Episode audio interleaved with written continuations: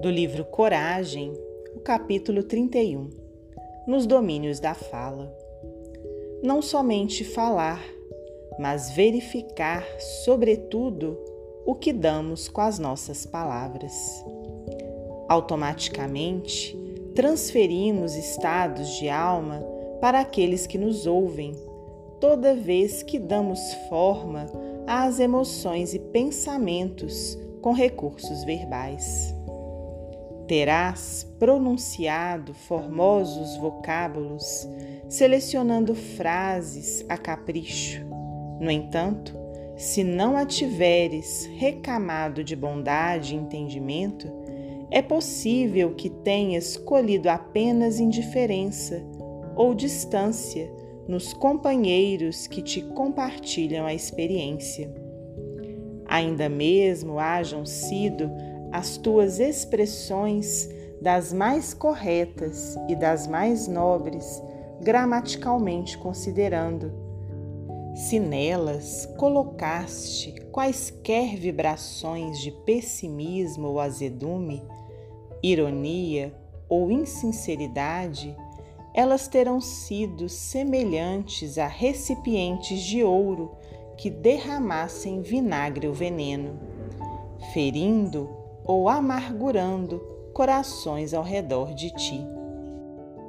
Isso ocorre porque, instintivamente, a nossa palavra está carregada de nosso próprio espírito, ou melhor, insuflamos os próprios sentimentos em todos aqueles que nos prestem atenção. À vista disso, analisemo-nos em tudo o que dissermos. Conversa é doação de nós mesmos. Opiniões que nos exteriorizemos são pinceladas para a configuração de nosso retrato moral. Mais que isso, o Verbo é criador. Cada frase é semente viva. Plantamos o bem ou o mal, a saúde ou a enfermidade, o otimismo ou o desalento, a vida ou a morte naqueles que nos escutam, conforme as ideias edificantes ou destrutivas que lhes imponhamos pelos mecanismos da influenciação, ainda mesmo indiretamente. Balsamizarás as feridas dos que se encontrem caídos nas trilhas do mundo.